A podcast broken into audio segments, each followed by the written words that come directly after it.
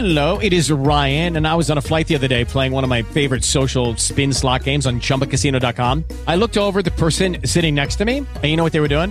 They were also playing Chumba Casino. Coincidence? I think not. Everybody's loving having fun with it. Chumba Casino is home to hundreds of casino style games that you can play for free anytime, anywhere, even at 30,000 feet. So sign up now at chumbacasino.com to claim your free welcome bonus. That's chumbacasino.com and live the Chumba life. No purchase necessary. VGW Group. Void were prohibited by law. See terms and conditions. 18 plus. Blog Talk Radio.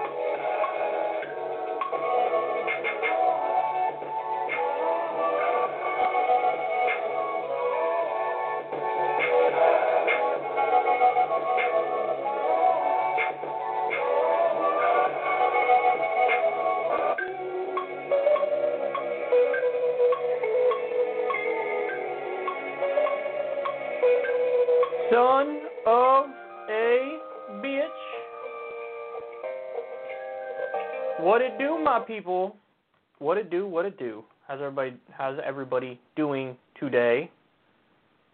A lot of stuff to talk about. I got a bunch of videos for you today. I also have the big news on the 1.9 trillion dollar COVID relief package. Uh, the big news on the on the minimum wage. Uh, Joe Manchin leaving the door open ever so slightly for um, some reform to the filibuster. So, a lot of stuff to talk about today, guys.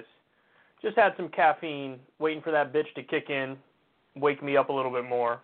I haven't had anything to eat either, so I might be a mess today, but you would probably prefer a show where I'm a mess. So, should be fun. Buckle up, sit back, relax, uh, and let's dive into it. Here we go.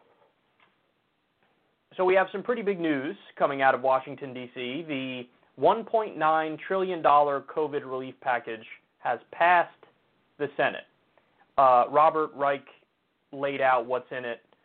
Uh, we have $1,400 per person, one-time stimulus checks, $300 a month unemployment here's the here's the quiet part that not many people talked about, but it's actually a huge deal. Three thousand dollar per child tax credit, which is huge.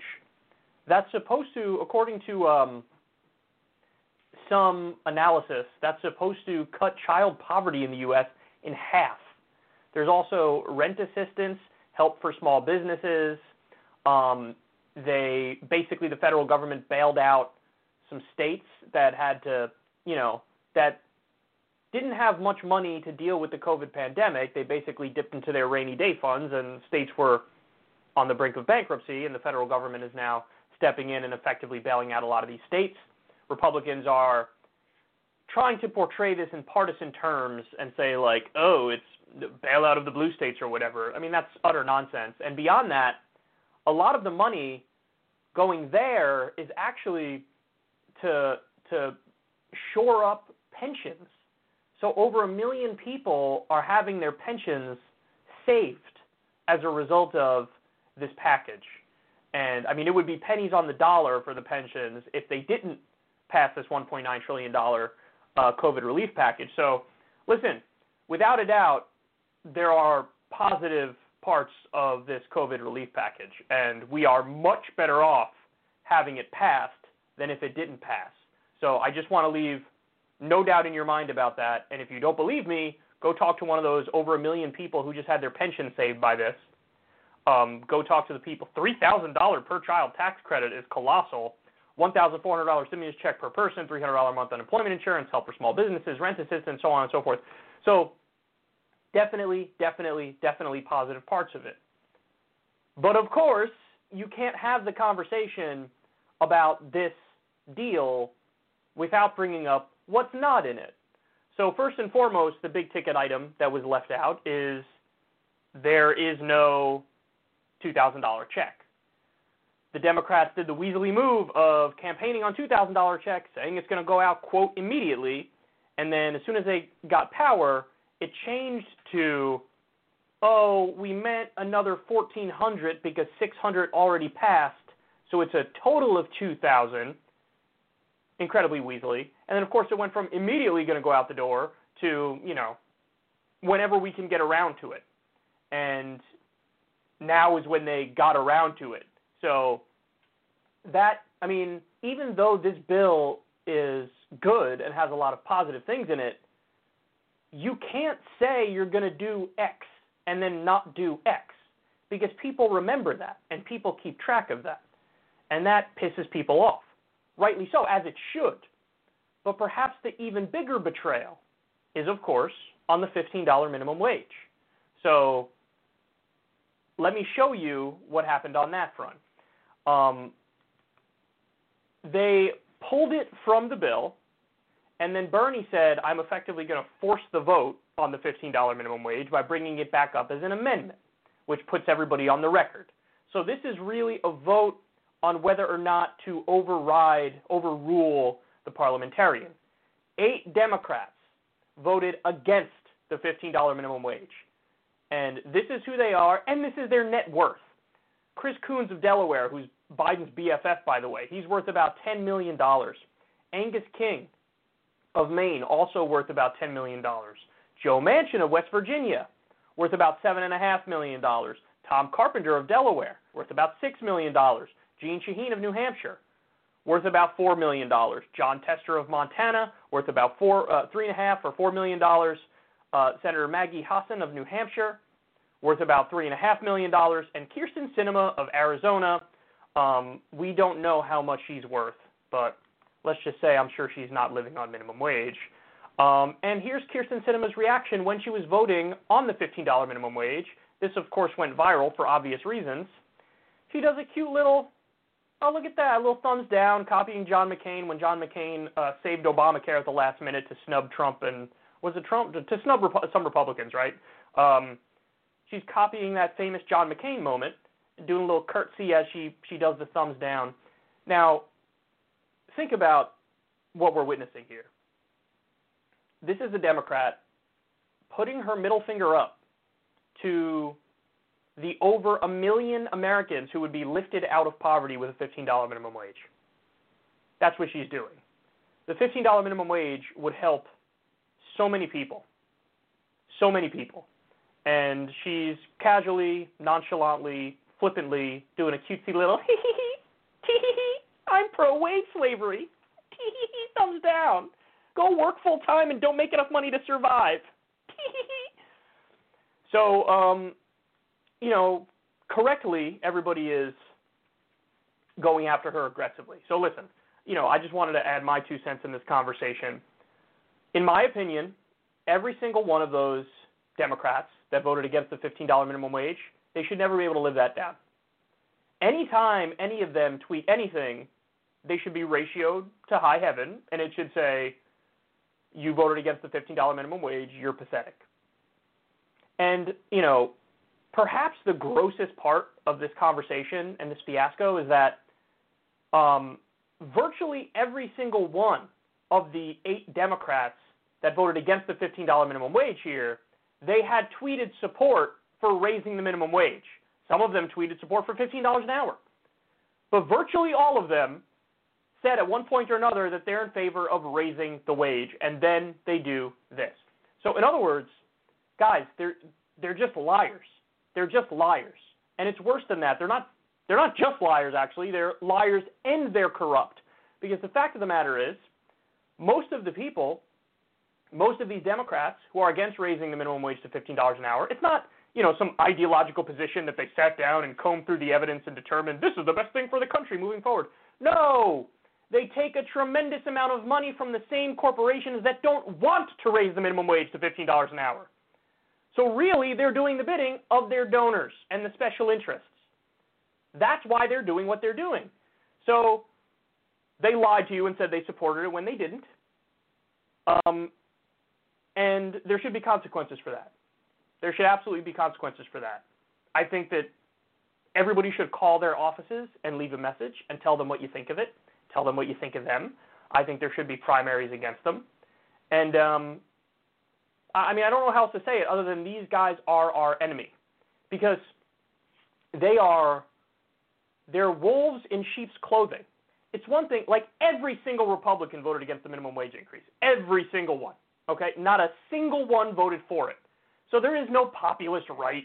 Populist right my ass cheeks in Washington, D.C. Are you kidding me? Simply does. Even Josh Hawley was against the $15 minimum wage increase. So he also, to an extent, is a wolf in sheep's clothing because he pretends every now and then to be populist and to care about working people. Utter nonsense. He doesn't care at all about working people. But with mo- 99% of the Republicans, they're a wolf in wolf's clothing. With the Democrats, so many of them, the ones who tweeted support for $15 minimum wage and then were against it, they are a wolf in sheep's clothing because they pretend like they're your friend. They pat you on the back and say, "Oh yeah, I'm with you. I'm fighting for you. I'm for working people. I'm a Democrat. Do you see the D next to my name?" And they're not your ally. They're not. And so they should never live this down. They should absolutely be primaried. They should be defeated. Their voice mailboxes should be full of people who are telling them that they're gigantic pieces of shit. They should be ratioed relentlessly where everybody tells them what they think of what they just did. I mean, they just doomed so many people to live in poverty. They just took a pro wage slavery vote. I don't consider this issue a debatable issue. I really don't. I really don't. And all the objections, it's just corporate propaganda. This idea of like, oh, it would lead to mass unemployment if we were to raise the minimum wage to $50 an hour. Really? Well, Australia has effectively the equivalent of a $15 an hour minimum wage, right in that ballpark. And guess what? If anything, it's a little more. And guess what? There isn't some sort of hellscape unemployment crisis over there. A lot of Scandinavian countries, they don't even have a minimum wage. What they have is almost universal collective bargaining. So the minimum wage is way more than effectively $15 an hour, and there's no unemployment crisis. We have places in the United States of America, whether it's, I don't know if it's states, but certainly like cities that have $15 minimum wage, it didn't lead to a gigantic unemployment crisis. It just didn't lead to that. So it's not true when they say that. And what they're doing is coming out in favor of wage slavery. I want you to work full time and still not make enough money to survive. That's what they're doing. That is not a defensible position. I repeat, that is not a defensible position. And they deserve whatever the hell they get coming politically. Whatever and listen, if they lose to Republicans, well, the Republicans aren't for raising the minimum wage either, so they're colossal pieces of shit also. But you know what? You were the one who came out there and said you were in favor of it, and then you didn't support it. So I don't want to hear it. I don't want to hear any of this nonsense. Now, I'm going to even go a step further, though. So these eight Democrats are our enemies. They're our enemies. Not your ally, they're your enemy. If they're against the big ticket items that define what it means to be on the left, well, then who are we kidding? They are our enemies. Um, but listen, House progressives, they're pathetically weak and it's the saddest thing I've ever seen. And it brings me no pleasure to say this, but it's true. So listen, did they fight a little bit? Yes, but the way they fought was it, it was the aesthetic, it was the veneer of fighting. So what I mean by that is they um, they sent a letter to Kamala Harris and said, "You better override that parliamentarian. You better overrule that parliamentarian. This is unacceptable. We need to be in favor of the $15 minimum wage." Ro Khanna. It was Ro Khanna, and he got like 23 House progressives to fight with him to say, no, we need to put $15 minimum wage in this bill. Where did they mess up? Well, they messed up when Ro Khanna, the same person who who drafted the letter, he went out there and said in an interview, you know, I really want that $15 minimum wage in the $1.9 trillion COVID relief package, but if it's not in there, will I support the package? Yeah, I will. You just gave up all your leverage. You just told him that you're pretend fighting. That's not real fighting. Real, you have to be willing to shoot the hostage. You want to know why Joe Manchin gets everything he wants? Because he's willing to shoot the hostage. He's like, I'm not going to vote for this if you don't do what I want you to do. And so then the conventional wisdom in Washington, D.C. becomes we have no choice. We got to do what Manchin wants us to do because he's not going to vote for it. We need his vote. All you needed was, I think it's six, six House progressives to say, I'm not going to support the $1.9 trillion bill if it doesn't have the minimum wage increase in it. Period. Period. 67% of the American people are in favor of a $15 minimum wage. I'm fighting for the people. I'm fighting for working people. I'm trying to wage, raise wages for your average American. So I don't care if you come after me or you're against me or you want to take this fight on against me. I'm on the right side of this. Let's go, son. Knuckle up, bitch. I'll fight you all day long on this. And guess what? If six House progressives or more said, we're not going to vote for that unless you put the $15 minimum wage in there, yes, Democratic leadership would come after them. Yes, mainstream media would come after them. Yes, they'd feel a tremendous amount of pressure. But if they actually stood strong and voted as a block, they would have had to put the $15 minimum wage back in there. Why? Because this $1.9 trillion relief package is a must pass. And all you need is 51 votes. So you know what happens? If there are more Democrats that say, I'm not going to vote for it unless it has the $15 minimum wage in there, then there are ones who say, I'm not voting for it if it is in there. Math is math. And Biden and Kamala would be forced to try to get Joe Manchin and Kyrsten Sinema and others on board. Now, listen, nominally there were 23, 24 House Democrats that signed on to that letter saying we want the $15 minimum wage in there. Imagine if 23 or 24 of them said, not only do I want it in there, I will not vote for it if it's not in there. Imagine if that happened. They would be forced to put it in, and then you'd be forced to go to work on Joe Manchin and Kyrsten Sinema and these other eight total Democrats who voted against it.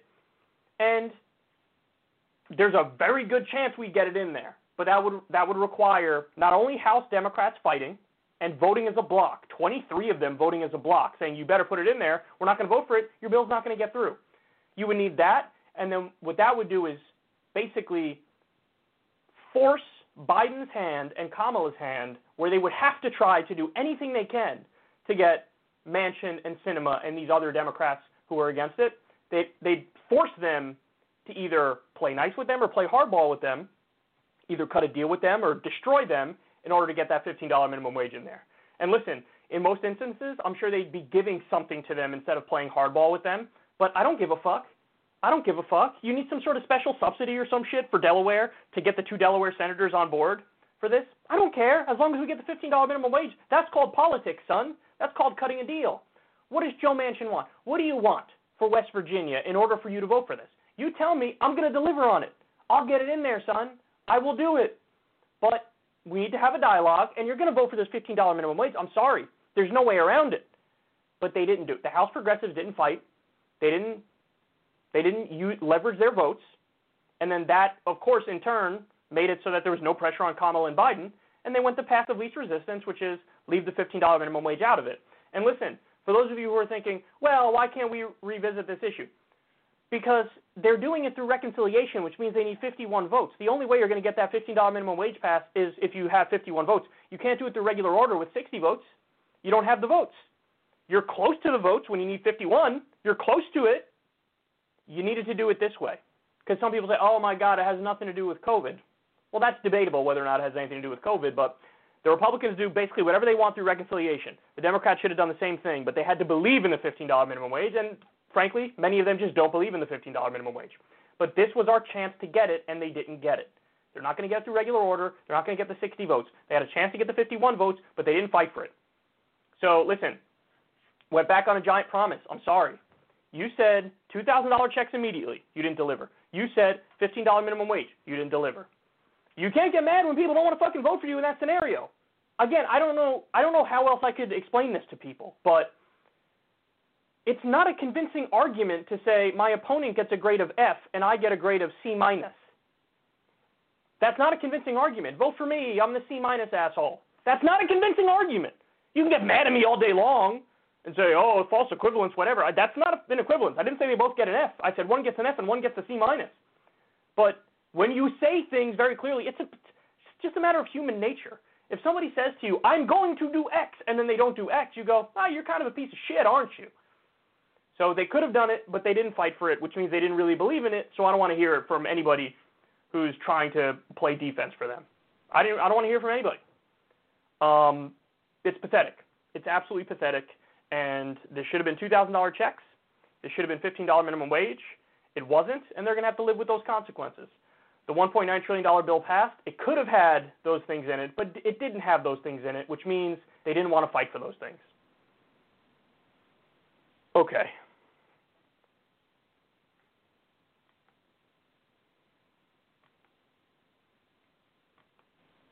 Next.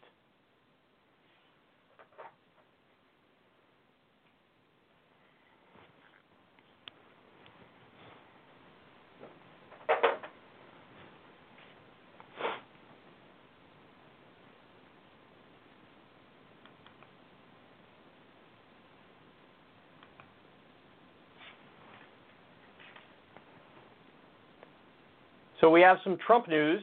This is something that dropped yesterday. Let me show you here. As reported by Playbook DC, Trump has sent cease and desist letters to the RNC, NRCC, and NRSC telling them not to use Trump's name or likeness in money appeals. But the RNC appears to be ignoring it.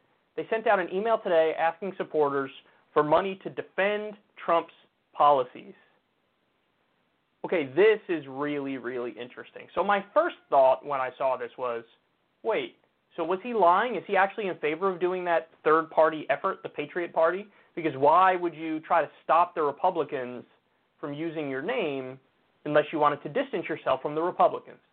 That was my first thought. But then it hit me, wait, wait, wait, no, that's wrong. Because he even said very explicitly in his CPAC speech, I'm not going to do a third party thing. Basically, I own the Republican Party.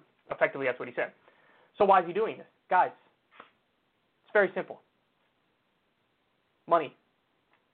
Money. He wants to he wants to have, you know, an iron grip on his likeness as they call it.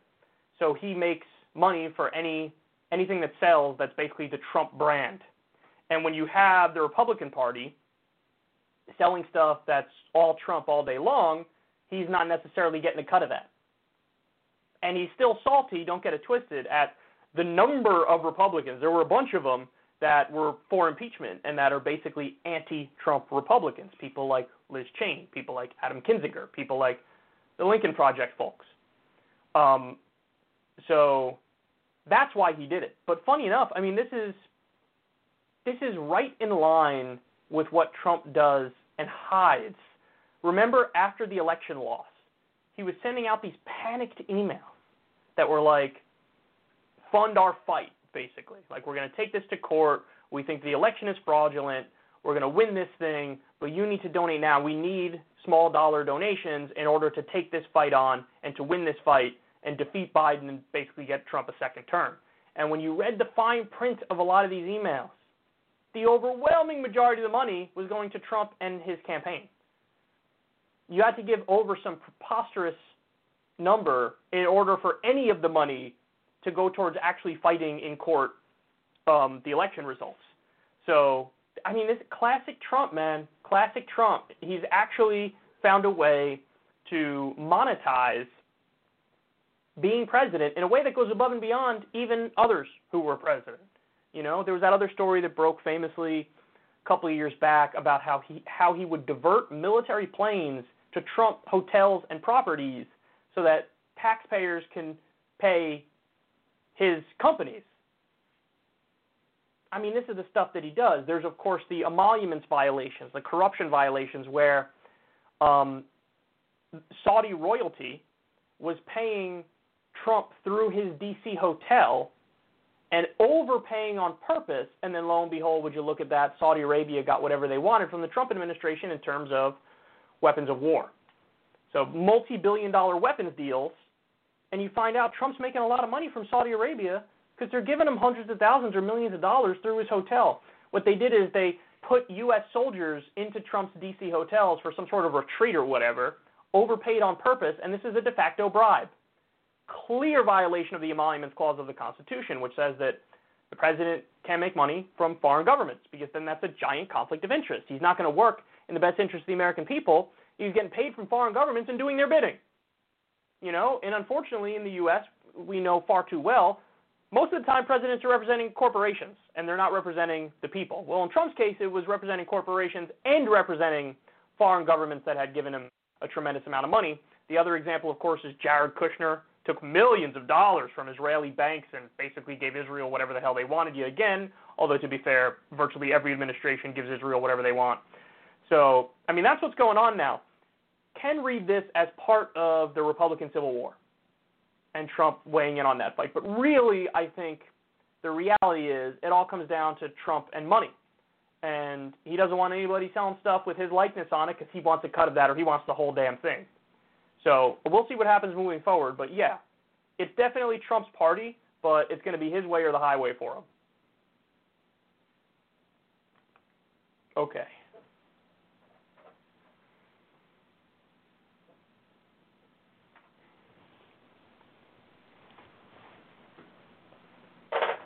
Next.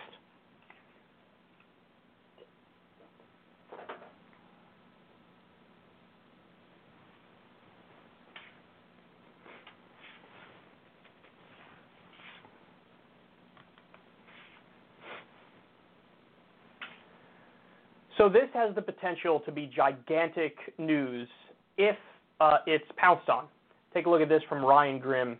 He says, huge development. Manchin can support reforms of the filibuster, make them talk, etc., while removing the 60 vote threshold for a final vote, and still say that he did not end the filibuster. Hard to overstate how big this is.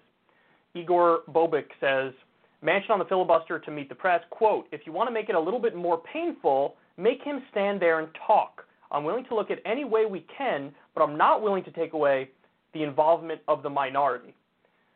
Okay, so there's a lot to say about this.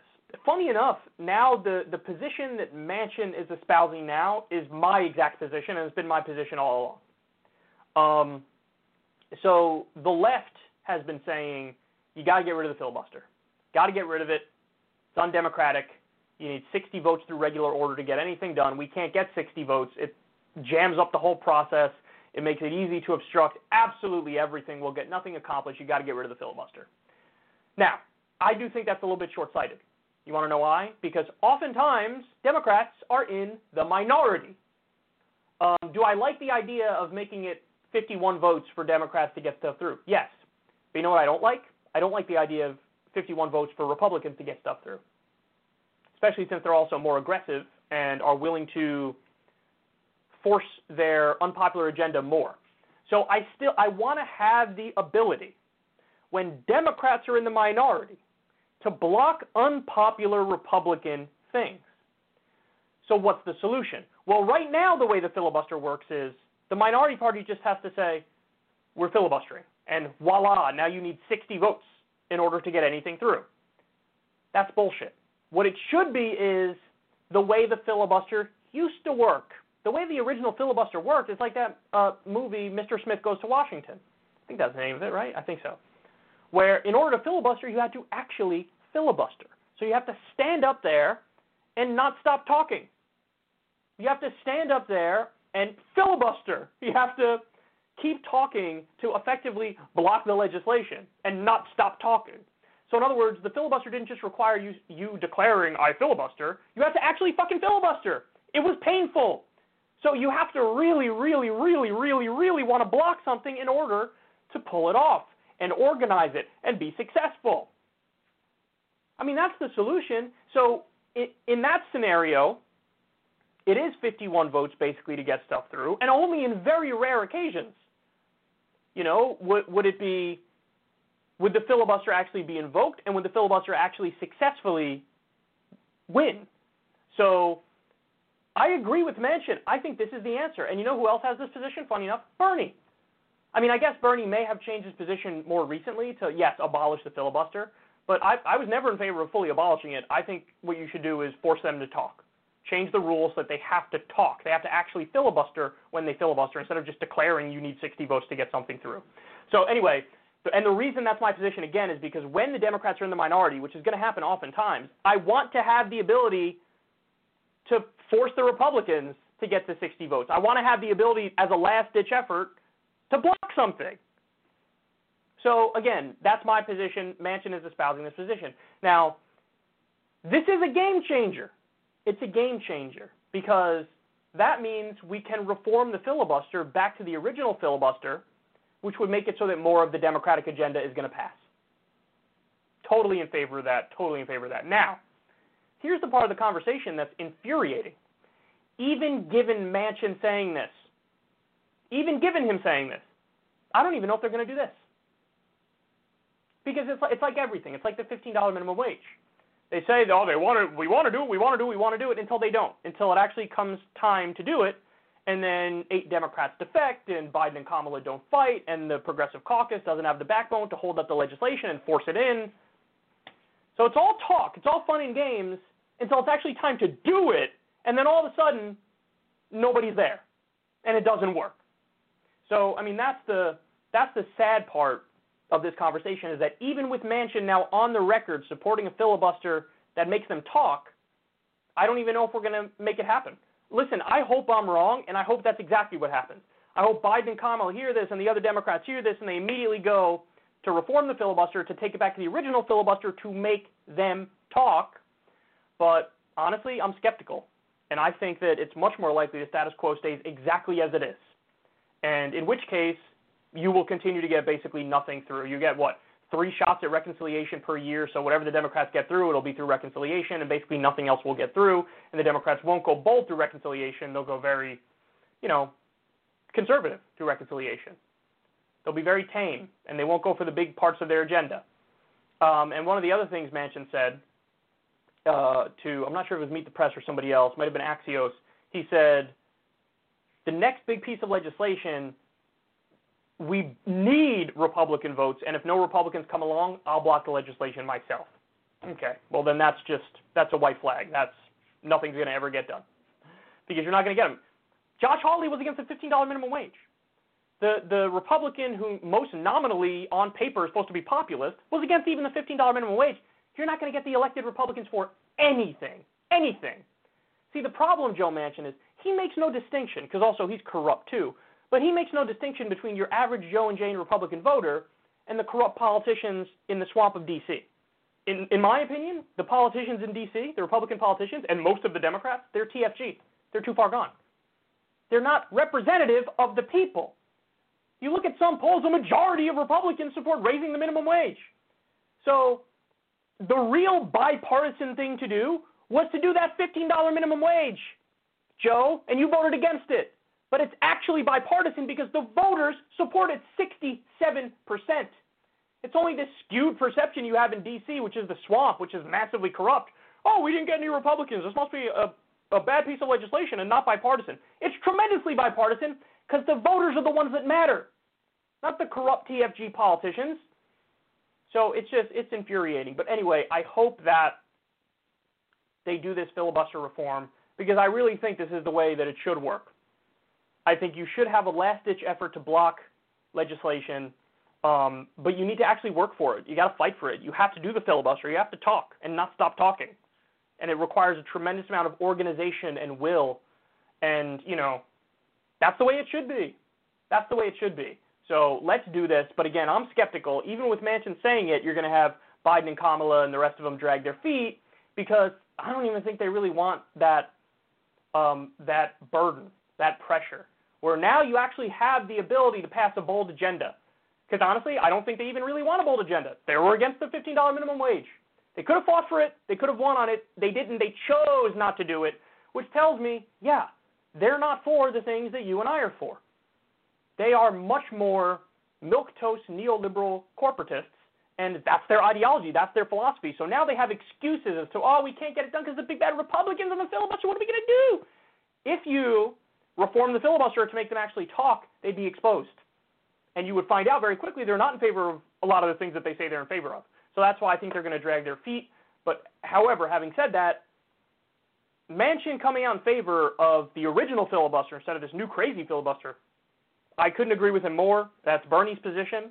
It makes the most sense, and I hope they do it, but I'm not going to hold my breath.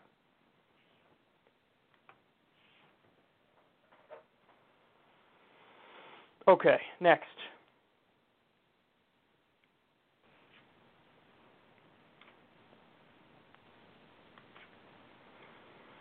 Okay.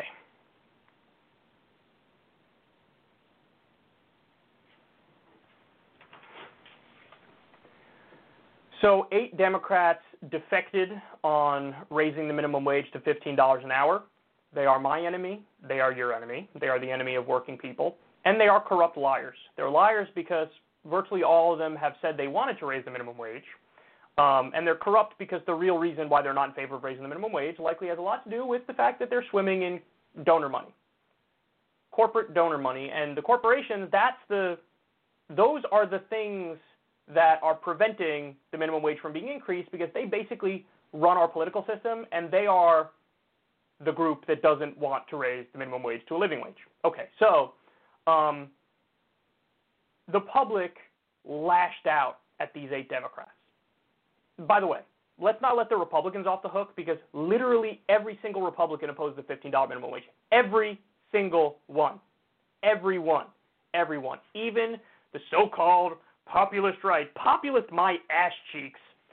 Uh, Josh Hawley did not support the $15 minimum wage. Ain't no populist. That's a fake populist. He's a wolf in sheep's clothing, just like these eight Democrats.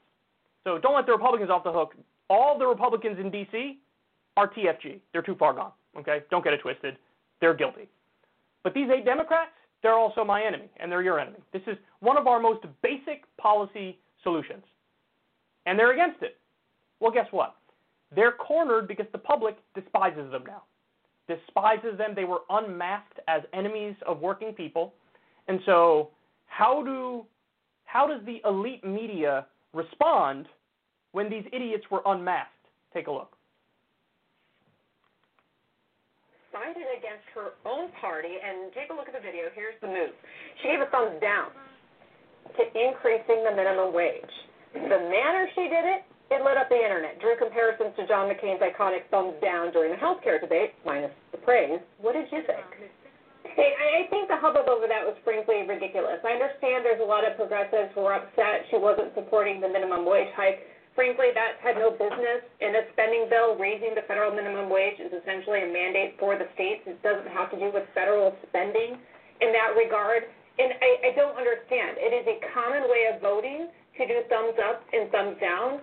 Um, that's what she did. And so I, I think it's a little sexist, the treatment that she got. I don't know if it's because of the outfit she wore. I don't know if it's because she bent her knees a little bit. But she voted, and she voted how she saw fit. And so I think, you know, attack her on the merits of the policy if you want, but not the style. No, but that's what people are doing, but you're insisting that's not what they're doing. The reason why everybody's upset is because of the policy. It's because of the policy. But you heard her, oh, I think there's sexism involved here. Oh, really? Is that what it is? Is there sexism? That must be why Joe Manchin is getting the exact same amount of heat. Oh, right, that would make no sense. This is McFeminism. This ain't feminism. This is McFeminism. This is neoliberal identity politics. See, what they do is they try to shield and deflect and obfuscate from genuine criticism and hide behind identity. I mean, you can't, you can't be, you can't say those things. You can't come after me. Yes, I may have bombed the Middle East and killed massive numbers of civilians, but I'm a woman. So criticism by me of me is by definition sexist. Guys, it's the it's the newest trick in the book that's used by corporate Democrats. The newest trick. You don't don't use that tone with me. I'm trans. I don't care if you're gay. I don't care if you're trans. I don't care if you're a woman. I don't care if you're gender fluid. If you're doing the wrong policies, I'm going to call you out. That's what's going to happen. Now, the reason why this got a lot of focus is because of how casual and nonchalant and flippant and cutesy it was. I'll do a little curtsy as I say no. Tee hee hee. Tee hee hee. It looks like it didn't even. It didn't. She didn't even break a sweat. She didn't even have a moment of of self criticism. She just very casually doomed over a million Amer- Americans to poverty. That's what happened. She cast a vote that was pro wage slavery, and she was very acting like, you know, she, it's nothing. She's running an errand on a Tuesday. So that's why people were going after her. Because the consequences of her actions are draconian and devastating, and she doesn't care. And now everybody's hiding behind identity. There's no better way to turn the American people off to identity politics than to have this be identity politics. Can't criticize me, I'm a woman. Can't criticize me, I'm of a different race. Can't criticize me, I'm part of the LGBTQ community. That's effectively what they're saying here. That's what they're saying here. Um, by the way, she also says this had no business being in the bill. It absolutely had business being in the bill. Republicans did 1996 welfare reform through reconciliation. Republicans did the Bush tax cuts through reconciliation. Whenever the parliamentarian told Republicans, I don't think this can be in this bill, they said, Thank you for your service, you're fired. Now they, let's bring in somebody that says we can have that be the case. She's also factually wrong when she says, Oh, this had nothing to do with federal spending. Of course it does. There's been a number of studies that look at the effect of increasing the minimum wage. And you know what they found? When you increase the minimum wage, corporations, big corporations, have to pay their workers more. When big corporations pay their workers more, a lot of those workers currently rely on the social safety net to make ends meet. But if corporations start paying them more, a lot of them no longer have to rely on the safety net, which means you shrink the size of the social safety net by raising the minimum wage. So it decreases federal spending. This is a fact. It's billions of dollars, too. This has been studied, and we've covered the studies on this show. So the minimum wage increase absolutely has a lot to do with federal spending. And in fact, conservatives should be in favor of a minimum wage increase because it makes the government smaller. It shrinks the size of government. It reduces the social safety net. That's exactly what conservatives say they want. They want a small government. Okay, you want to make the government smaller? Force the corporations to pay their workers a living wage, and then the size of the social safety net shrinks. It's a guarantee. It's a guarantee. So you're just wrong. You're just wrong. And guess what? The only way we're going to get this thing passed is through reconciliation because you need 60 votes because of the filibuster to get anything through, and you can't even get a single Republican to vote for the $15 minimum wage. So don't give me this bullshit. They'll keep telling you, oh, you know, wait for a more convenient time. There will never be a more convenient time ever. And that's the same lie that status quo enthusiasts and corporatists have been telling us all these years, for decades and decades and decades. There will never be a better time than right now. Democratic president, Democratic House, Democratic Senate, and the president has a 62% approval rating, which means he has tremendous political capital. He can get done whatever he wants to get done if they fight for it. But they didn't fight for it, and they don't want to get this done. That's the fact of the matter. Instead, they'd rather slap it down and then hide behind identity and act like, oh, I'm out lefting you. I'm to the left of you because I'm against the minimum wage but pro woman. You're anti woman and for an increase in the minimum wage. The final point on this, and this one is devastating. You know who would be the biggest beneficiary of an increase in the minimum wage? Women. There are more women than men that make the minimum wage. So they denied a raise mostly to women, mostly to working class women trying to make ends meet. They screwed over poor working class women. And then they have the nerve to say that you're sexist for criticizing Kyrsten Sinema for doing that. God, this pisses me off. God, this pisses me off. I guess the upside of it is that it's so transparent and it's so gross that everybody sees through it. Every single person sees through it. There's no ifs, ands, or buts about it. It is it's deflection, it's obfuscating, it's covering your ass for terrible votes, and it's not going to work. We see through you. Kyrsten Sinema and all the eight Democrats who voted against raising the minimum wage to $15 an hour, they should never be able to tweet something without getting ratioed to high heaven. They should never be able to not have a full voicemail with people telling them what they really think of them. And they should be reminded every single day of what they just did. Did you know that if the minimum wage kept up with uh, productivity. It'd be about 23 or 24 dollars an hour today. Did you know that? 23 or 24 dollars an hour today if it just kept up with productivity. Your average worker is being very productive, and they're way, way underpaid. Bet you didn't know that. Bet you didn't know that Australia already effectively has about a $15 minimum wage, and their unemployment rate is about the same as ours. All the arguments against, oh my God, the unemployment rate is going to skyrocket, it's all bullshit. It's all bullshit. They're protecting their corporate donors, and they're using every dirty trick in the book, and you're seeing it right here.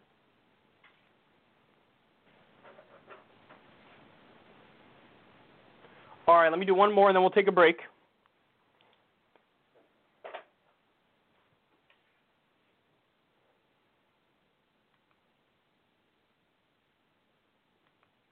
Okay, here we go. It turns out that Donald Trump, absolutely positively, 100%, without a doubt, did drive viewership for the news media. I mean, it is what it is. This is we have some concrete data on this front now.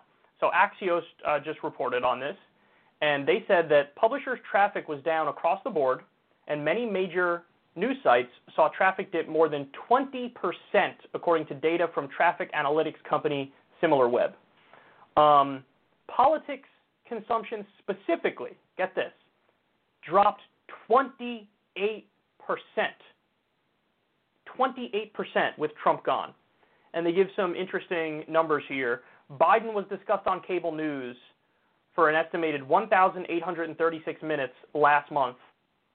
Um, and in February of Trump's first year, so the same time frame for Trump's first year, he was covered 4,669 minutes on cable news.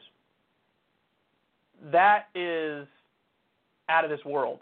And then, so when Trump gave his CPAC speech, apparently the numbers on that 7 million people watched that speech, and that rivals the number of people that tuned into the Golden Globes later that evening. And the hardcore Republican uh, news cha- news channels like Newsmax, their traffic went up 179 percent, and One American News Network 157 percent, and Gateway Pundit, which is the far right, you know, worst corner of the internet, 70 percent increase. So when he's gone, attention to the news media plummets. When he's back, it shoots up. So, you know, the conclusion here is basically and this is sad to say, but it's accurate, the American people kind of got addicted to the daily drama of Trump. That's what happened. People were interested in his every move and how controversial he was and the stuff he would say, and that daily drama, people were watching it sort of like it was a reality show. And that and they got into it. And so now with him gone and going back to an era of being more boring, 28% decrease in politics consumption, which is a, a really a gigantic decrease. I mean, that really is amazing. So, I mean, there's a lot of things to, to speculate about this. I mean, are we going to hit a point where Trump in 2024 runs and people sort of want that rush again, that like edgy adrenaline rush of being tuned in 24/7? I don't know because you can make the argument this is exactly what people wanted was they wanted to, and I'm not saying this is the right thing to do. In fact, I think it's the wrong thing to do. But they wanted to feel like I could tune out a little bit more and not have to care so much and follow every single move because I'm afraid that Trump is going to, you know, randomly blow up Botswana or whatever the fuck. So I don't know, man. I don't know. Um, I do know that there are plenty of people who feel that way about it, that they like the fact they don't have to follow everything so closely, and then there are other people, I'm sure, who want to follow it closely and want that rush and you know, want to be more engaged. But it, all I can say is it is so uniquely American. All this is so uniquely American to me. You know, the idea that we did turn it into sort of a reality show, and Trump is like the embodiment of Americanism in so many ways. Like he's just, he's like a living caricature of capitalism and the greedy CEO and the go-getter businessman and like the self-help guru. You know what I mean? Like there's a lot of and it's not just him. You could argue that just and Cornel West says this, just like Donald, Donald Trump is as American as apple pie, so is Martin Luther King Jr. So you got the good side and the bad side, but um, you know it does strike me as a uniquely American phenomenon, and you just gotta hope that they don't want that back. That people don't want that back. They don't want the show back. They don't want to follow it so closely every second of the day. Um, the real thing that should happen is you should elect better people, and also you should pay as close attention because I, I've always been of this belief that even though nominally speaking, the way the national discourse works with a crazy person like Trump in there is more sexy and more appealing to people, that's only at face value, man. When you actually get into the specifics of policy, it is really interesting and it is really amazing. And you know, people just need to be given that option. They need to be given the option of intelligent, informative, educational stuff and still maintain um, a level of interest equal to when you're watching the crazy reality show. I mean, that's the, that's one of the goals of this show and a lot of other outlets and new media. Certainly, the goal of Krystal Kyle and friends as well. Um, and I mean, I guess long term, I am optimistic on that point. I don't know. I don't know if I'd say I'm optimistic long term on other things, but on that point, I am optimistic that you can. You, there is such a thing as a media landscape that is interesting, entertaining, but also deeply informative. Trump was interesting and entertaining and not at all informative, and the media did a horrible job covering him, and it was just, you know, it's like eating junk food 24 7 as opposed to eating a nutritious meal. I want you to eat a delicious, nutritious meal, not, you know, pound Cheetos all day, which is effectively what it was when you're watching the Trump show. So, but it is what it is, man. These numbers are incredible. Giant, giant decrease in people watching the media as a result of Trump being gone. Okay. All right, guys. Let me take a break. When we come back, um, I got a lot more for you, including the culture wars ramping up again, and Kentucky basically tries to get rid of the First Amendment. I wish I was kidding, but I'm not. Stay right there.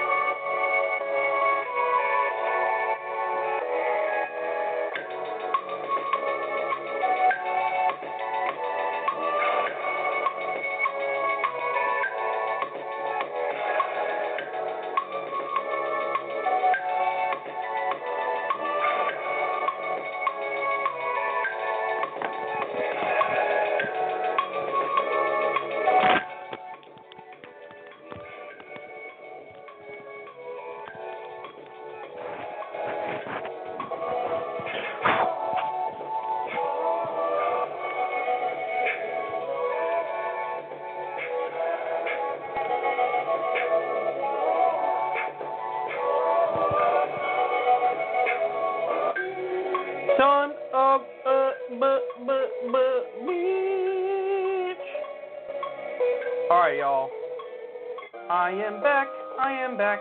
I am back. I am back. All right, let's continue.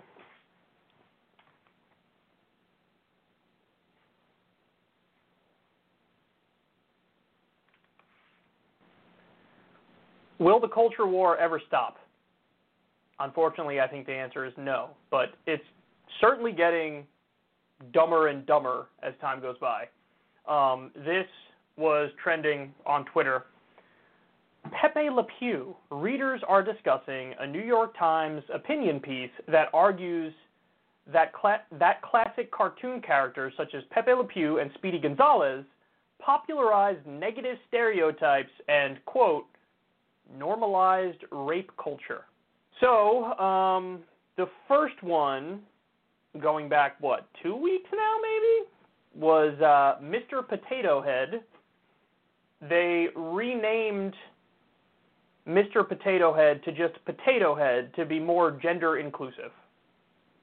Then it became, oh, the Dr. Seuss thing blew up, where it was not, it was the only thing they talked about on conservative media. Um, there's about 40 Dr. Seuss books, and six of them were pulled by Dr. Seuss Enterprises because they said, hey, listen, some of this stuff didn't age well. For example, um, Dr. Seuss talking about Asians with slanted eyes from places nobody can pronounce and portraying black people as like gorillas or monkeys. So they pulled it, and then conservative media sort of went crazy over that. Now, by the way, one of the things I kept pointing out was that it's interesting. They never gave the specifics on conservative media. Uh, they would just say, ah, Dr. Seuss is being canceled. Unbelievable. But they never give specifics. Because I think when they, people give specifics, like portraying black people as apes, um, everybody's like, oh, I kind of see why they did that. And also, to be clear, this had nothing to do with Democratic politicians. This had nothing to do with some sort of movement to get them to stop selling these books. This all was from Dr. Seuss Enterprises, the company. They made the decision. And they said, you know, we don't think this represents Dr. Seuss's legacy, so we're going to get rid of six of them. And six of the, like, over 40. I mean, okay, so anyway, I digress. That was the uh, culture war stuff we were just talking about. So now the new one is Pepe Le Pew and Speedy Gonzales. I don't know what else to say about this other than it is a giant distraction. In fact, Shoe on Head, June, was tweeting. She's probably she's probably kidding or half kidding or whatever, but she was saying like, "Not today, CIA," as if like the CIA is trying to cultivate the culture war bullshit to get everybody distracted with that, while the status quo and business as usual keeps screwing them. And I mean, listen, again, she's kidding, but at the same time, it's like that really is the end result: is that people start fighting about the culture war stuff viciously, ferociously, and endlessly, ad infinitum, ad nauseum, and then they do not talk about, you know, nearly as much the other stuff, like the fact that you're not getting a $2,000 check, like the fact that minimum wage uh, failed. It failed because eight Democrats defected from the party. And so it, it's weird. There does seem to be a little bit of a pattern here that any time there's some big ticket letdown, either economically or foreign policy wise, there's always some culture war bullshit that sort of overtakes it in the media. Isn't it interesting? At the same time, not a single Republican supported a $15 minimum wage. The media was only talking about Dr. Seuss. Conservative media only talked about Dr. Seuss. Now, mind you, that's a policy that in some polls about half of Republicans support, um, and 67% of the entire country supports a $15 minimum wage. At the same time, that zero Republicans in Washington, D.C. supported a $15 minimum wage. That was missing from the conversation, and they were only focusing on, ah, oh, the woke left has gone crazy and they're trying to cancel Dr. Seuss. At the same time that Biden was bombing Syria and killing 22 people, at the same time he's escalating with Iran, we're talking about Pepe Le Pew and Dr. Seuss. I mean, it does seem to be, whether it's intentional or not, I don't know, and frankly, I don't even care. But it does seem to be the case that this culture war bullshit overtakes the important issues that we should be discussing. You know, and, and the fact of the matter is, there's a lot of agreement and there's a lot of unity on an issue like the $15 minimum wage, on the issue of ending wars, on the issue of the $2,000 checks. There's a lot of unity on that stuff, but we can't actually unify and come together when the country split down culture war lines and we're going to yell at each other about Pepe Le Pew on end every day, or yell at each other over Dr. Seuss for hours on end every day. So listen, I don't know how else to say this, but everybody's got to sort of remove yourself from the culture war bullshit. That doesn't mean you're not allowed to have an opinion on it. Of course you can have an opinion on it. I have an opinion on it. Everybody has an opinion on it. But the fact of the matter is, this has nothing to do with the government. This has nothing to do with public policy. And if you're talking about the non-public policy stuff, as public policy is actively screwing you and doing it right now, you lost the plot. You lost the plot.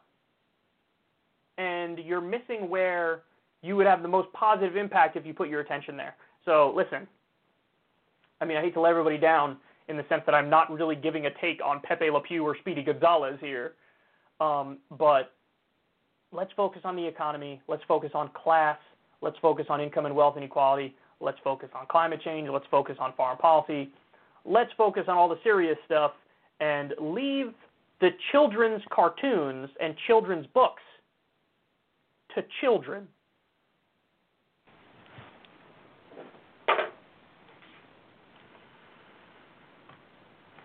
All right, First Amendment under attack. Here we go.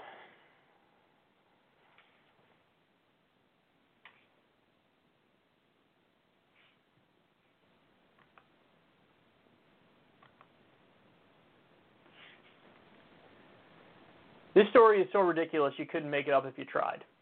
So this is what's going on right now in Kentucky.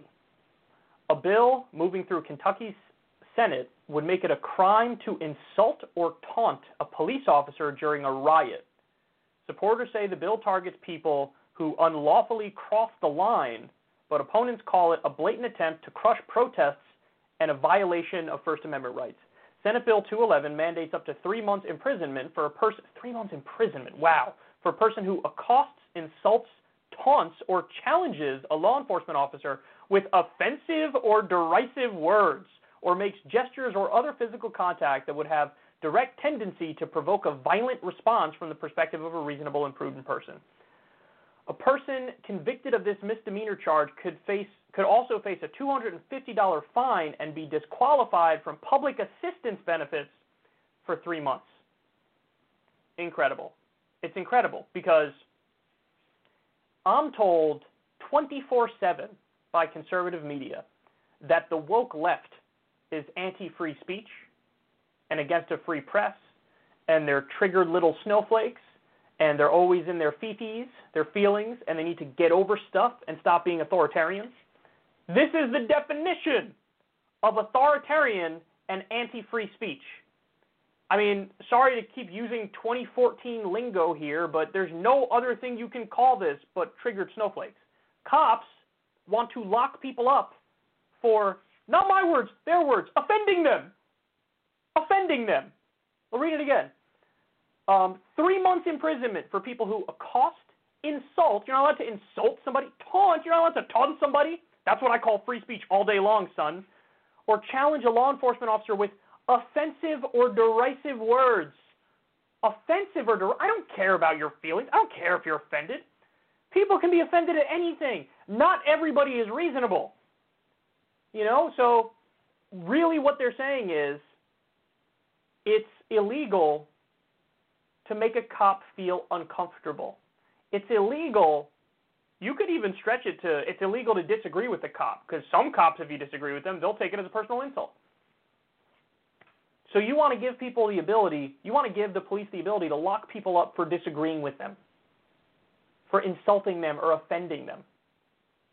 Offense is in the eye of the beholder, dog, and what everybody has learned based off being alive and on the internet is that everything is offensive to somebody. Everything. There's not a single thing that's not offensive to everybody. I'm sorry, it's true. It's absolutely true. Doesn't matter what you're saying or what you're doing. Somebody out there loves it and somebody out there fucking hates it. Because that's just the nature of the world that we live in. And so, just to be clear, this isn't a matter of opinion. If Kentucky passes this, it's a clear violation of the First Amendment of the U.S. Constitution. I mean, it's unconstitutional through and through. So it, it would be it would be a brazen crackdown on free speech, a disgusting crackdown. Um, and I think the feds would have to intervene and say, you literally can't do this. You're not allowed to do this. So, but I mean, I really am astounded at how far they're willing to go. And by the way, you know and I know, they're very selective with how these things are enforced. For example, when it's Black Lives Matter protesting, oh my God, all you hear is Blue Lives Matter, yes, in Blue Line, we love our police officers.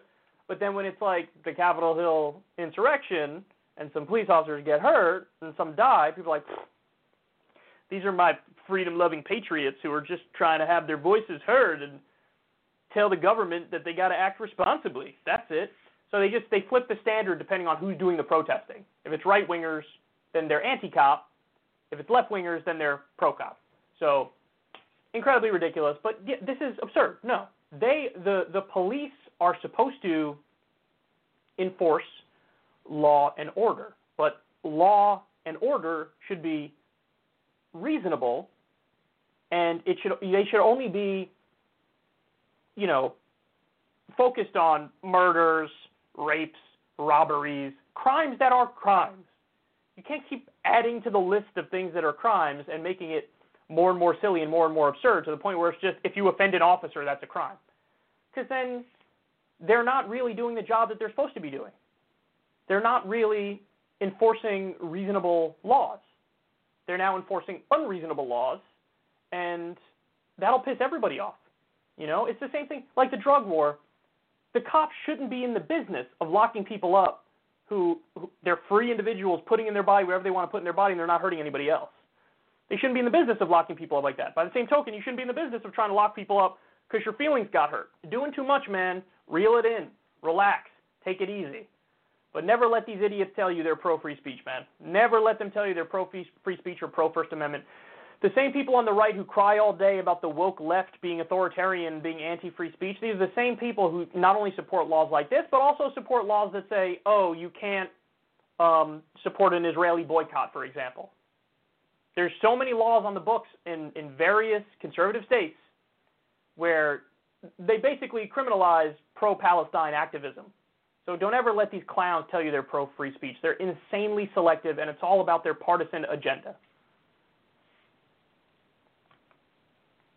Okay. Next.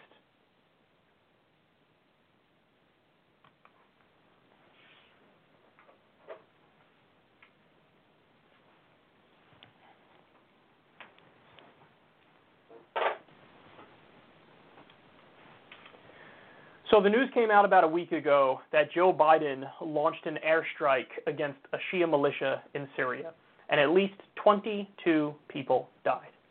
Um, he got backlash for, for that from the people, from average Joes and Janes. Uh, everybody was like, "What the hell are you doing? You shouldn't be doing this. This is illegal under U.S. law and international law. You're being a war hawk just like Trump. This isn't why we voted for you." And listen, there was speculation. Aaron Maté made a great point about this. He said he thinks the reason why Biden did it is because right he had just released a report that said Saudi Arabia and Mohammed bin Salman they were responsible for killing Jamal Khashoggi. And this was a sign of like, hey, I know you're mad at me for releasing that report, but I'm still your boy. Here, let me bomb the people who you would want me to bomb. I mean, that's speculation, but it's an educated guess as to what was going on there. So anyway, it was unconscionable. It was terrible. It's evil. It's unconstitutional, illegal. We can go on and on here. Um, but the media felt the need to do more propaganda for Biden in the wake of that bombing and the backlash. Look at this. This is really something special here because it's so transparent. President Joe Biden called off an airstrike against a second target in Syria last week after women and children were spotted in the area, a senior administration official told NBC News. Because of the presence of civilians, only one target was bombed in last week's operation, which came in retaliation for recent rocket attacks on U.S. personnel that the Pentagon blamed on Iranian backed Shia militias in Iraq, the administration official and a defense official said. The president made the decision to cancel the separate airstrike after military reconnaissance revealed a woman and two children in the courtyard of the intended target, according to the senior administration official. The Biden administration sent a private message to Iran following the strike, the administration official said.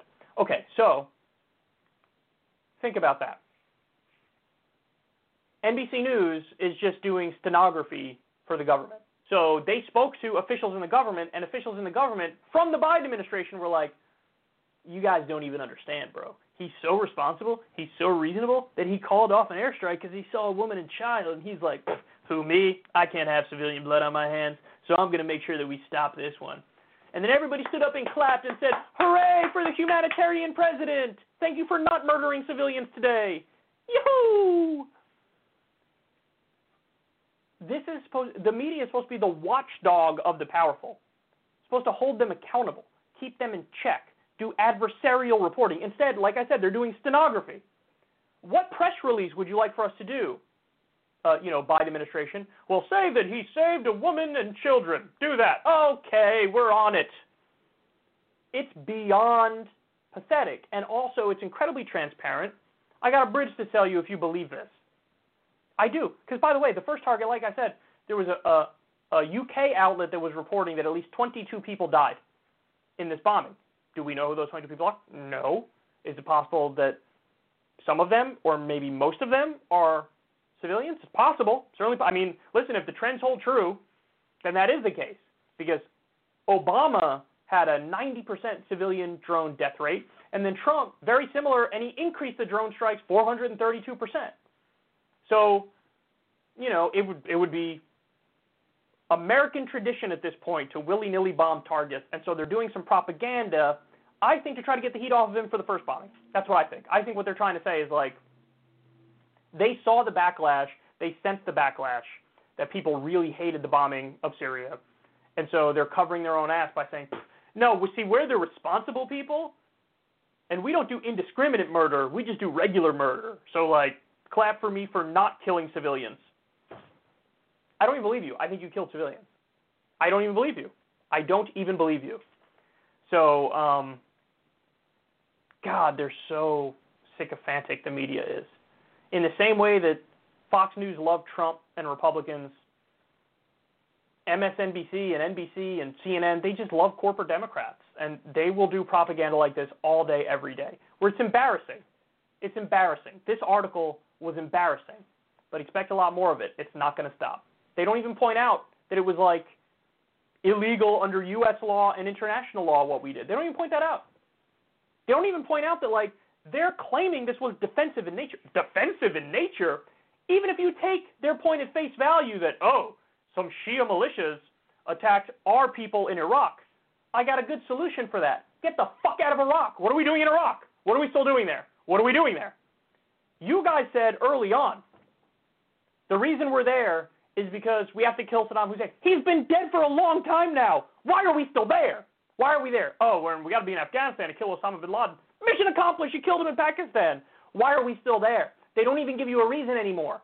You're just supposed to assume that it makes sense for us to be there, and then if somebody tries to attack us when we've been occupying a country for 20 years, they're still, by definition, the bad guy, and we're by definition the good guy, even though we shouldn't fucking be there. It's a, they insult our intelligence on a daily basis, and this is what your media does. This is how bad they are. This is how pathetic they are. They didn't think in this in this article to point out the fact that we shouldn't be there. We're illegally occupying the country. They didn't even point that out. Oh yeah, it was defensive for us to do whatever we did. Nonsense. See, that's how you know how biased they are. Is that they never they never bring up international law when it cuts against us. Ever. Ever. So they're really propagandists. Okay. Okay.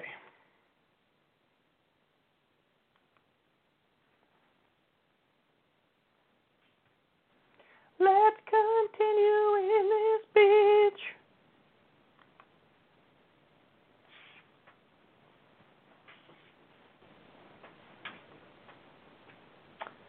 conservative media is trying really hard to find their footing in the Biden era. They're not exactly sure what direction to go in, um, what arguments to use, and they're a bit of a mess. So here we have um, one of the top conservative hosts, Tucker Carlson. He's going to talk about the war in Afghanistan, boy, does he make some curious points. The American invasion of Afghanistan began way back in October of 2001 in response, of course, to 9 11. Afghans were sheltering Saudis who committed the terror attacks. They were trained there. The question is, why do we still have troops there almost 20 years later? And the answer is not for national security reasons, but because our leaders see Afghanistan as a handy place to conduct a kind of social science experiment, the kind that George Soros might fund. Our leaders believe Afghanistan must be bombed into submission so that its culture changes. Maybe we should bomb them until they accept gender neutral pronouns. That may be one of the objectives over at the Pentagon.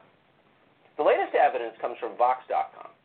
At a recent meeting, the, the chairman of the Joint Chiefs of Staff, the hopelessly over his head and extremely liberal Mark Milley, got emotional during a meeting about withdrawing from Afghanistan. We can't do this, Milley said. If we leave Afghanistan, women's rights will, quote, go back to the Stone Age. So even at the Biden White House, people asked, well, what does that have to do with our national security objectives? One White House official called Milley's little speech, quote, a lot more emotion than substance, and said it wasn't, quote, super logical. But there is a logic to it, and the U.S. government, the Pentagon, and the State Department, both of which have been hopelessly captured by the left while we weren't paying attention, They've been implementing these plans around the world, and particularly in Afghanistan. A report last month from the Inspector General for Afghanistan Reconstruction outlined our government's efforts to achieve, quote, gender equality in Afghanistan. Bet you didn't think that was part of the mission, did you? You thought it was defeating terror. No, it was changing the traditional Afghan family structure. This is amazing you know, hey, points for creativity, but boy, is this a stupid argument. He's saying, you know, the reason we're still in Afghanistan right now is because of the woke left. That's why we're there. I got bad news for you, Tucker. 99% of those on the so called woke left are anti war. If you talk to them, they're like, yeah, I don't want to be in Afghanistan. Why would we, why, I, I am against imperialism, and that's imperialism. So let's get out. He said, you heard it, this is, this is a quote, a direct quote.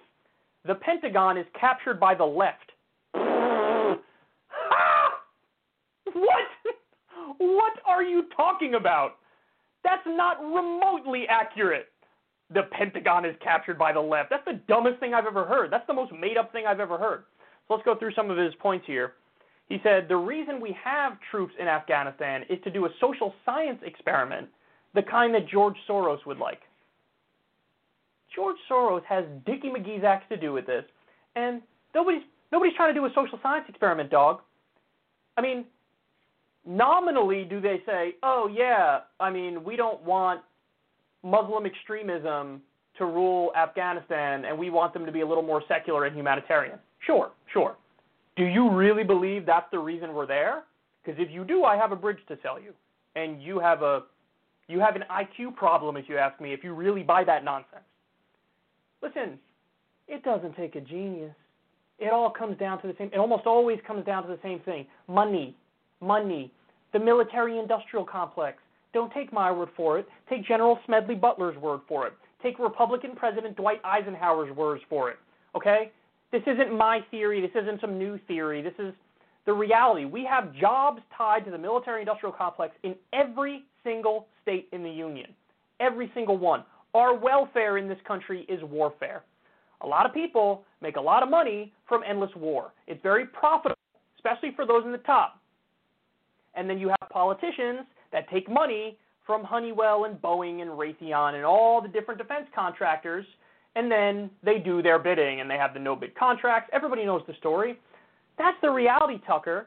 Are, are you really silly enough to believe that the primary thing driving our troops in Afghanistan and our generals is a social science experiment that George Soros wants? And really, we want Afghanistan to accept gender neutral pronouns. This country doesn't even accept gender neutral pronouns yet. What are you talking about? What are you talking about? And then he says, one of the arguments they use, it's why we need to stay there, is oh, women's rights will go back to the Stone Age. Um, that is one of the things they say, but again, that's the cover story. In the same way that they say, oh, we care about freedom and democracy in the region, that's why they're there. You really believe that that's why? It's absolutely not. Again, it has a lot more, in the case of Iraq, it has a lot more to do with oil. In the case of Afghanistan, it has a lot to do with the trillions of dollars worth of mineral wealth. You know, it has a lot to do with opium. It also has a lot to do with the geopolitical chessboard where we're trying to counter the influence of China and Russia. These are the real reasons, and I think Tucker's smart enough to know that these are the reasons, but he's trying to, he's literally trying to blame the woke left for endless war, which is a bait and switch that honestly is kind of legendary. It's kind of legendary. It is astounding he actually tried to make this argument. It's astounding. Um, now, also, I mean, listen, fact of the matter is, there are no good guys. Okay, I mean, we partnered with warlords in Afghanistan and Pakistan, and it turns out those warlords, even though they were secular and they were not part of the Taliban, those warlords had child sex slaves. So, that country's going to have issues no matter what. There's going to be problems no matter what. If you have warlords and some nominal secular government versus the Taliban, there's no winning there.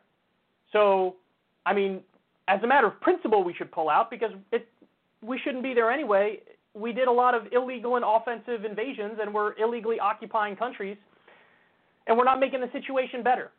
Okay, so that's really why we should we should leave. But his misdiagnosis here is purposeful.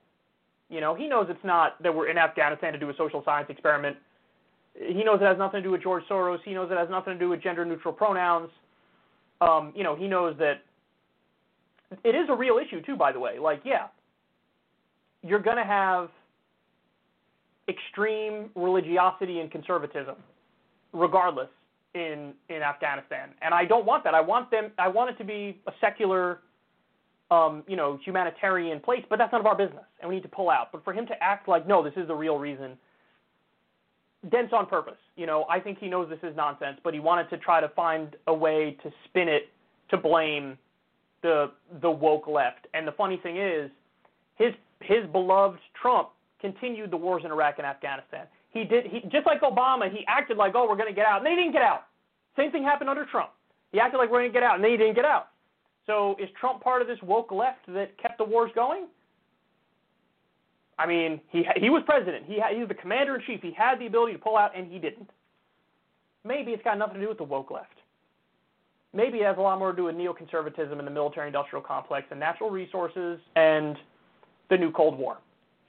That's what I think it is. So I just, it, it's crazy that he tried to find a way to take this issue for the right and blame it on like the woke left. And I just think it's such a weak argument that it's not going to land.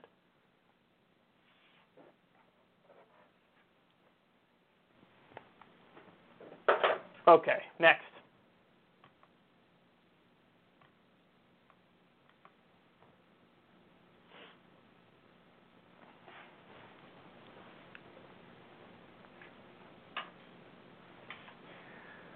Buckle up because Fox News did a segment on homelessness, and of course, any Fox News segment on homelessness is going to be unbearable. Take a look.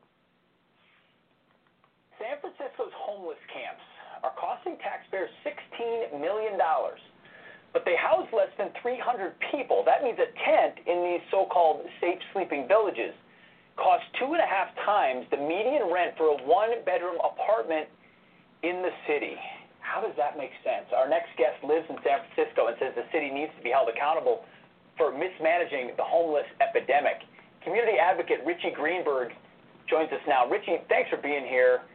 Uh, this, when you look at the numbers, someone thought they had a good idea and thought they were helping some people, uh, and then it turns into this. How, how does, how, how do you get $16 million for 200 tents? Well, first of all, thank you for having me this morning. Um, this is no surprise to us. It's indicative of complete and total fiscal financial mismanagement by our city council, that's the board of supervisors, and they vote on allocation of money. Uh, they bow down to these homeless advocates that are out there, homelessness uh, outreach organizations, uh, and activists that fight for the money. And uh, in one way, we can look at this as being the new um, industry, the homelessness industry here. As tech leave, as tech is leaving, uh, this is replacing it. Is uh, this kind of madness? Well, here's some more of the mad madness as far as the cost breakdown. As I mentioned, $16 million, $16.1 million, 262 tents, $61,000 per tent per year, 5000 per tent per month. You're talking about sort of the industry, the homelessness industry and lobby there. How do you get to $5,000 per tent per month? Who's approving that? Well, uh, we have the Board of Supervisors again, and, and they're the ones that decide where the money goes, along with the mayor, uh, London Breed. But it's a tent. Um, it's a tent, it's a Richie. tent. It's a I, tent. I know that. It's a tent, uh, but you know they're doing what they can to squeeze in the homeless that come here. And what we're finding out, uh, it, it's really not anything new. Uh, but uh, our mayor is finally waking up to the fact that a large percentage of those who are homeless on the streets here uh, aren't even from San Francisco, and they've come here over the years uh, specifically uh, to take advantage of the uh, liberal um, assistance that is being offered. And so, in order to do that, uh, they do something like this: is uh, put tents around the city. Uh, I've seen multiple of these uh, sites that they so-called safe sleeping sites and they're more like corrals. They put uh, temporary fencing around an area. They put tarp over the fencing so you can't see in. Uh, and during the day, many of those who are homeless uh, loiter. They come around outside into the neighborhoods, into the shopping areas, into the residential areas, uh, and just hang around. Many of them get uh, high or, drug, or on drugs and pass out, and then they go back into their site. They go back into the tent. The logical extent of liberal policies laid before you in San Francisco. Richie, thank you so much for speaking out. We appreciate it. Yeah, thank you for having me. God, they're such hacks. The logical extent of liberal policy is laid out right in front of you. Um, what about universal housing? How about that? You know, that's that would be my solution. My solution would be to put a roof over everybody's head. You don't need to go crazy. You don't need to, you know, give people luxury or whatever. No, just make sure people have a place to sleep. It's that simple. And a tent does not suffice. And also doing it in the middle of, you know, busy residential areas or busy shopping areas or whatever it might be, industrial areas. I wouldn't do that either. So I think there's a number of ways in which this isn't an intelligent approach to the situation. But listen, they're just demagogues. Like that's what that segment was. Because what are the solutions here? I would say forget tents, universal housing, roof over everybody's head. Um, you know, maybe you do some little communities that are the the what are they called? Like the small houses. I forget micro houses. I I don't know the term, but I've seen shows on them, and I think those things are pretty cool. But anyway, um, forget the tents. Put a roof over everybody's head, and just understand that they might be talking about a lot, spending a lot of money here, but a number of studies have proven that if you put a roof over everybody's head, it actually saves money. So the taxpayers will save money if you just give people a safe place to sleep. Because then what happens is less tax money is spent on hospitalizations and jail and prisons and other social services. And the bill adds up, you know. But if you give people a safe place to sleep, um, a roof over their head, then it works out better when you crunch the numbers. Um, so other than putting a roof over everybody's head, forget these tents, put a roof over everybody's head. Beyond that, the answer is universal mental health treatment as part of the Medicare for All system.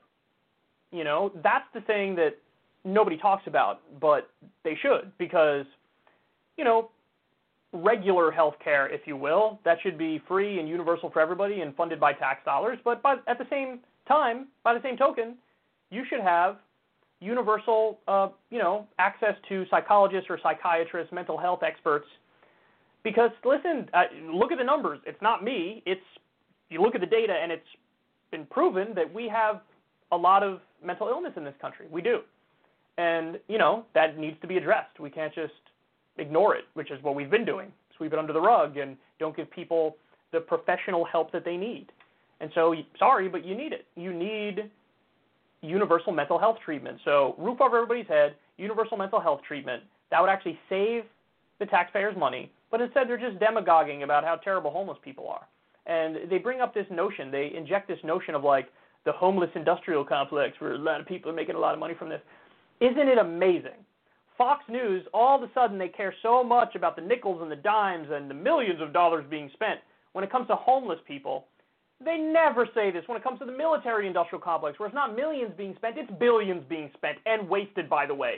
The F 35 too, which they spent over a trillion dollars on. They never discuss this on Fox News and wag their finger and say, Jesus Christ, this is a real waste of money. Or Wall Street, the Wall Street bailouts, the tremendous amount, the billions of dollars wasted on that front. They don't say Dickie McGee's acts about that at all. So the industrial complexes, the military industrial complex, the Wall Street industrial complex, that's not they don't talk about that or care about that or fearmonger over that, but they do talk about it when it comes to spending some money, millions, not billions, millions on homeless people, which shows you their priorities. So they're just demagogues, and you know they don't really think homeless people are people, and they don't really care about solutions. They just want a fearmonger to be like, aren't you know liberal places so bad?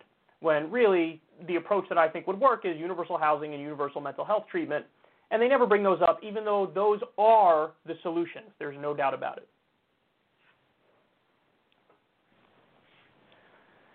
Newt Gingrich. Oh, hold on. Let me change my colors, baby. Change my colors, baby. Newt Gingrich went on Tucker Carlson's show. Now, the conversation started with the $1.9 trillion COVID relief bill that just passed.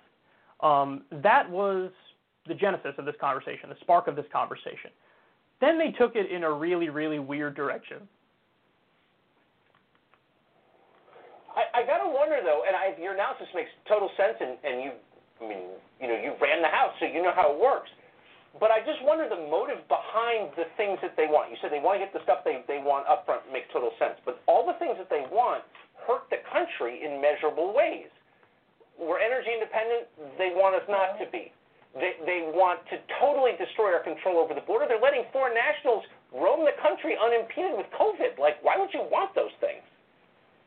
Yeah, I mean, I, I just did a tweet this afternoon saying if there's a problem with COVID in Texas, it's not Governor Abbott, it's Biden's illegals.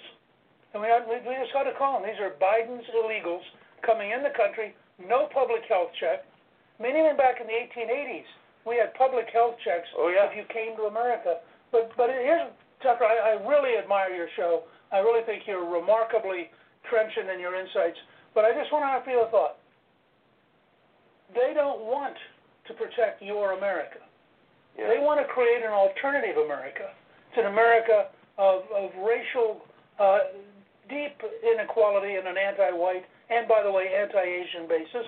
It's an America in which transgender dominates Christianity and Judaism.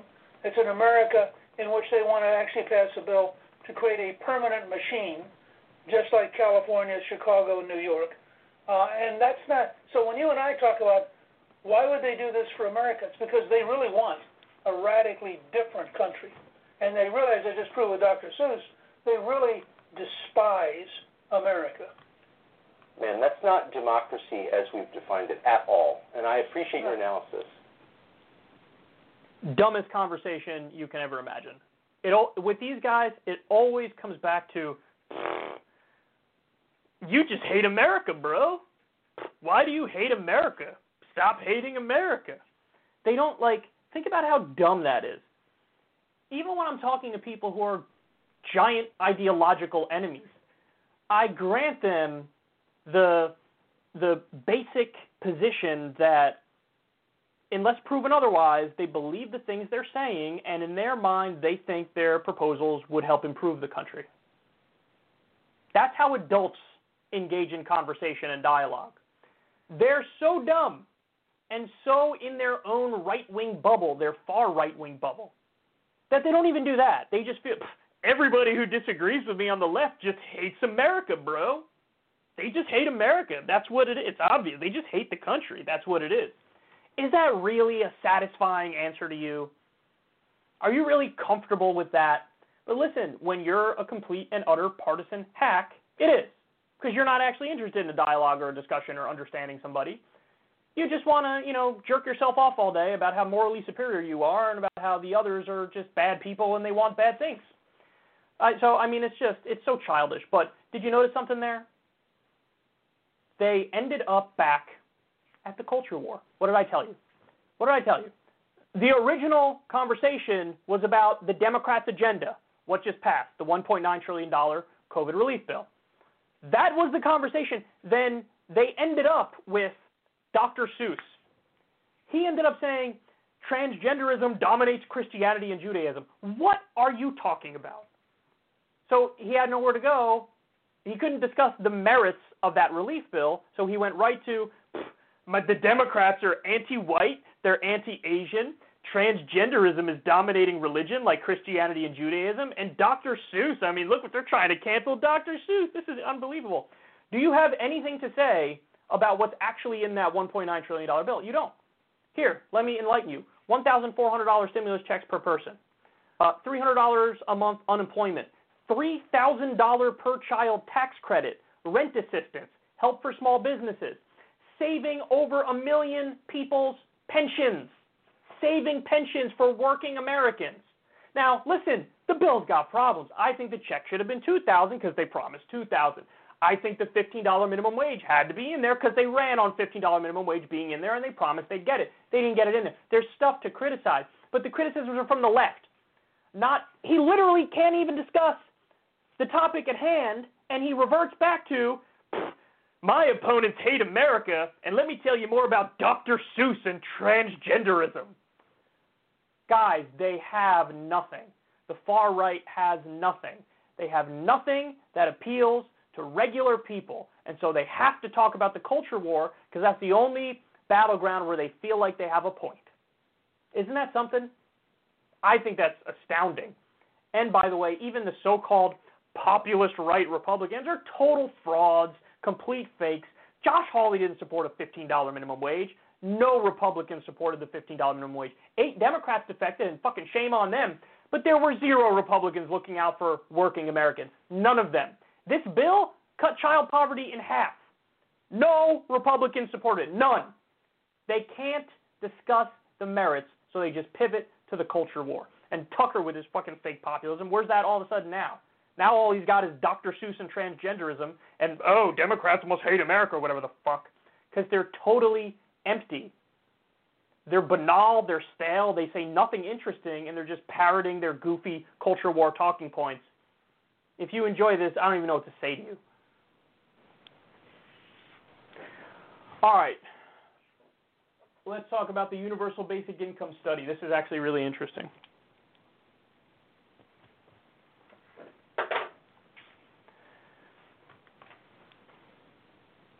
We have some results from a universal basic income study that was just happening. I think it's in Stockton, California. Take a look at this. California program giving $500 no strings attached stipends pays off study finds. So, I think the most important finding and the most interesting finding is this. The opponents of universal basic income argue, hey, if you just give people money, you take away their incentive to work. They don't want to work, so they're just going to stay home and be lazy because you're giving them money to do nothing, so why wouldn't they stay home and be lazy?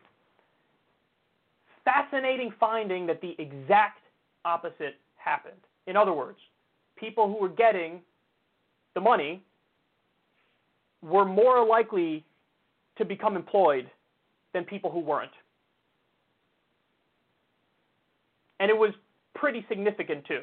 The numbers were pretty overwhelming. That what actually happened was having that extra money gave people the freedom to have a little bit of a cushion where they could look for meaningful employment. And so there was no increase in laziness. It was the opposite. The people who got the money were more likely to go get a job and work. And again, the numbers weren't even that close on that front. Now, beyond that, another argument that's made by people who oppose universal basic income is effectively you can't trust people. You're going to give them the money and then they're going to go spend it on lottery tickets and gambling and bullshit, and that's not okay. Again, the exact opposite happened. So I believe the biggest thing that money was spent on was food. Was food. And then the other thing right behind that was like, you know, rent, utilities, things of that nature. Basically, all the money was spent on necessities. So it turns out that when you have a universal basic income program, it acts like Social Security for all. In the same way we have Social Security for old people, you know, hey, you're old, it's not as easy to work, you might have health problems or whatever. You get health care and you get a payment. And that drastic Social Security drastically cut poverty among older people in this country. The numbers are astounding. It was an insane success. It really was Social Security. This is effectively Social Security for all. And the results are when you give people that little cushion, you know what it acts as? A little cushion. It helps people. That's it. That's all that happens. You give people some money, it helps them. Helps them pay the bills, helps them afford food, helps them find a job. And there's literally no downsides to this. And by the way, you know, we were waiting on the results of the study, and the study is overwhelmingly pro UBI. But like, also, we didn't even really need the results of the study because Alaska, for example, people who live in Alaska, residents of Alaska, they've been getting UBI for an extended period of time. There's no like, you know, mass unemployment crisis or whatever the fuck. No, it doesn't exist. Doesn't exist. So there's no reason not to do it. I told you guys UBI has moved up my list of policies I prefer, specifically when coronavirus hit, because my thought was, Jesus, all these people are getting laid off. You got all these problems. And um, what's the easiest, most direct way to help people? Cut them a direct check. Cut them a direct check. That's it. It's not rocket science. It's not rocket science. And so, anyway, it's good to see that the data and the research is aligning with what seems intuitively correct and what seems like common sense. So, credit to uh, Mayor Tubbs, I think that's his name, who was instrumental in bringing this about. And I hope more places around the country do it. And I hope eventually we get a national UBI in this country. I do. I hope we get effectively Social Security for all because there are only upsides, and now that's proven.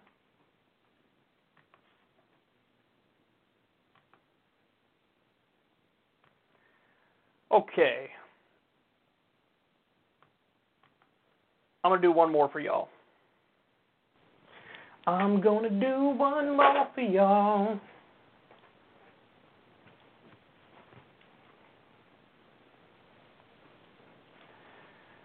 So I just stumbled across this new Twitter account called Christian Nightmares, and it's kind of hilarious. Um, it's sort of like Right Wing Watch. You know how Right Wing Watch finds insane things the far right says, and but oftentimes it's what fundamentalist Christians say or televangelists say. Um, well, apparently, Pastor Robert Jeffress, who was one of Trump's favorite pastors, he was on the Jim Bakker show. This guy's like literally a proven con artist, and they started talking about heaven. And boy, did this conversation get weird. Look at Pastor Jeffress' conception of what heaven is like. We're also going to work in heaven. Now, that may even sound more like hell to some people, you know, working in heaven. But remember, God created us to be workers. Work was a gift from God before the fall of Adam and Eve. God meant for us to find fulfillment in our work. He's a worker, He created us to be workers. But in heaven, the new heaven and the new earth, all of the things that drain the joy out of our work, bodies that grow tired, strained relationships, government regulations, all those things will be removed, and we're going to enjoy work like God intended us to enjoy. We're also going to work in heaven. Now, that may Oh. even sound more like hell. Sorry, it, it repeated there. Is it just me, or did he make heaven sound like slave labor, like a concentration camp? It's gonna be great, bro. You're gonna die. You're gonna go to heaven, and you're gonna work. And all the things that make the work negative, we're gonna get rid of those things. But you're gonna work. Don't you want to work? Isn't it gonna be great when you work? What if you don't want to work? Do they make you work anyway? Because this is God, I, God created you, and that's in your nature, so you got to work. Right. So you would be forcing somebody to work, which forced labor. I think we have a word for that. slavery. Isn't that what that is? I think that's slavery. That's his conception of heaven. That's his conception of heaven. And then I love the part where he said, um, all the things about work that we don't like, like our bodies growing tired and our strained relationships and government regulations, we're just going to get rid of those things. Oh my God. He thinks that, like, anarcho capitalism is heaven. Just get rid of the government regulations, bro, and then we'll work. It'll be wonderful. Yeah, that's anarcho capitalism. By the way, historically, that's a disaster. Look at the Industrial Revolution in this country, the lack of regulations, you had child labor, all these terrible things. People working insane hours and but it's okay because they're going to make sure that even though you work endlessly, your body never grows tired. Again, this sounds like a nightmare. This doesn't sound like heaven. This sounds more like hell. What are you talking about, bro? What are you talking about? I will say this. It's a decent point to say, hey, work is a gift if if you get fulfillment out of your work. But here's the problem. Pastor Robert Jeffress, most people do not get fulfillment out of their work. Most people are doing a job that they're not crazy about, that they're not in love with, that they don't wake up excited to do. They're just trying to pay the freaking bills. So, oh God, his conception is so bad. You would think that these guys would have a better, um, a better argument they could make to try to get people on their side, right? You would think that heaven's more like, you know, a beach in Miami on a beautiful sunny day 75 degrees out, little breeze hitting you, sipping a mojito, laying next to somebody that your significant other who you love deeply, you know, or with your kids or whatever. Like something something that makes people go, "Hmm, let me look into this Christianity thing." Instead, he's actively doing my work for me. He's doing like the work of secular humanists and atheists and agnostics. He's doing our work for us yeah, that sounds great, man. Let me join you in heaven where we do forced labor and my body never grows tired and we get rid of the government regulations. Does so if I if there's somebody who's young who dies, do they also have to do that? Do they also have to do forced labor in heaven? Who hears this and says, "That guy nailed it. I can't wait to die and never stop working." That sounds lovely, doesn't it?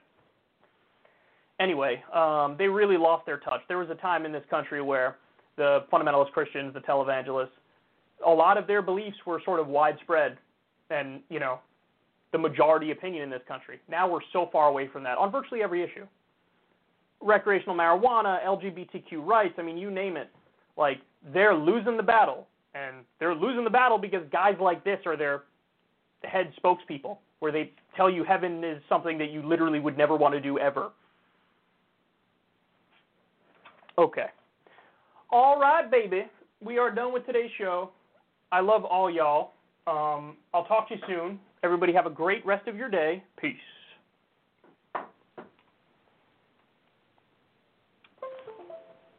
With the Lucky Land slots, you can get lucky just about anywhere. This is your captain speaking. Uh, we've got clear runway and the weather's fine, but we're just going to circle up here a while and uh, get lucky. No, no, nothing like that. It's just these cash prizes add up quick. So I suggest you sit back, keep your tray table upright, and start getting lucky. Play for free at LuckyLandSlots.com. Are you feeling lucky? No purchase necessary. Void where prohibited by law. 18 plus terms and conditions apply. See website for details.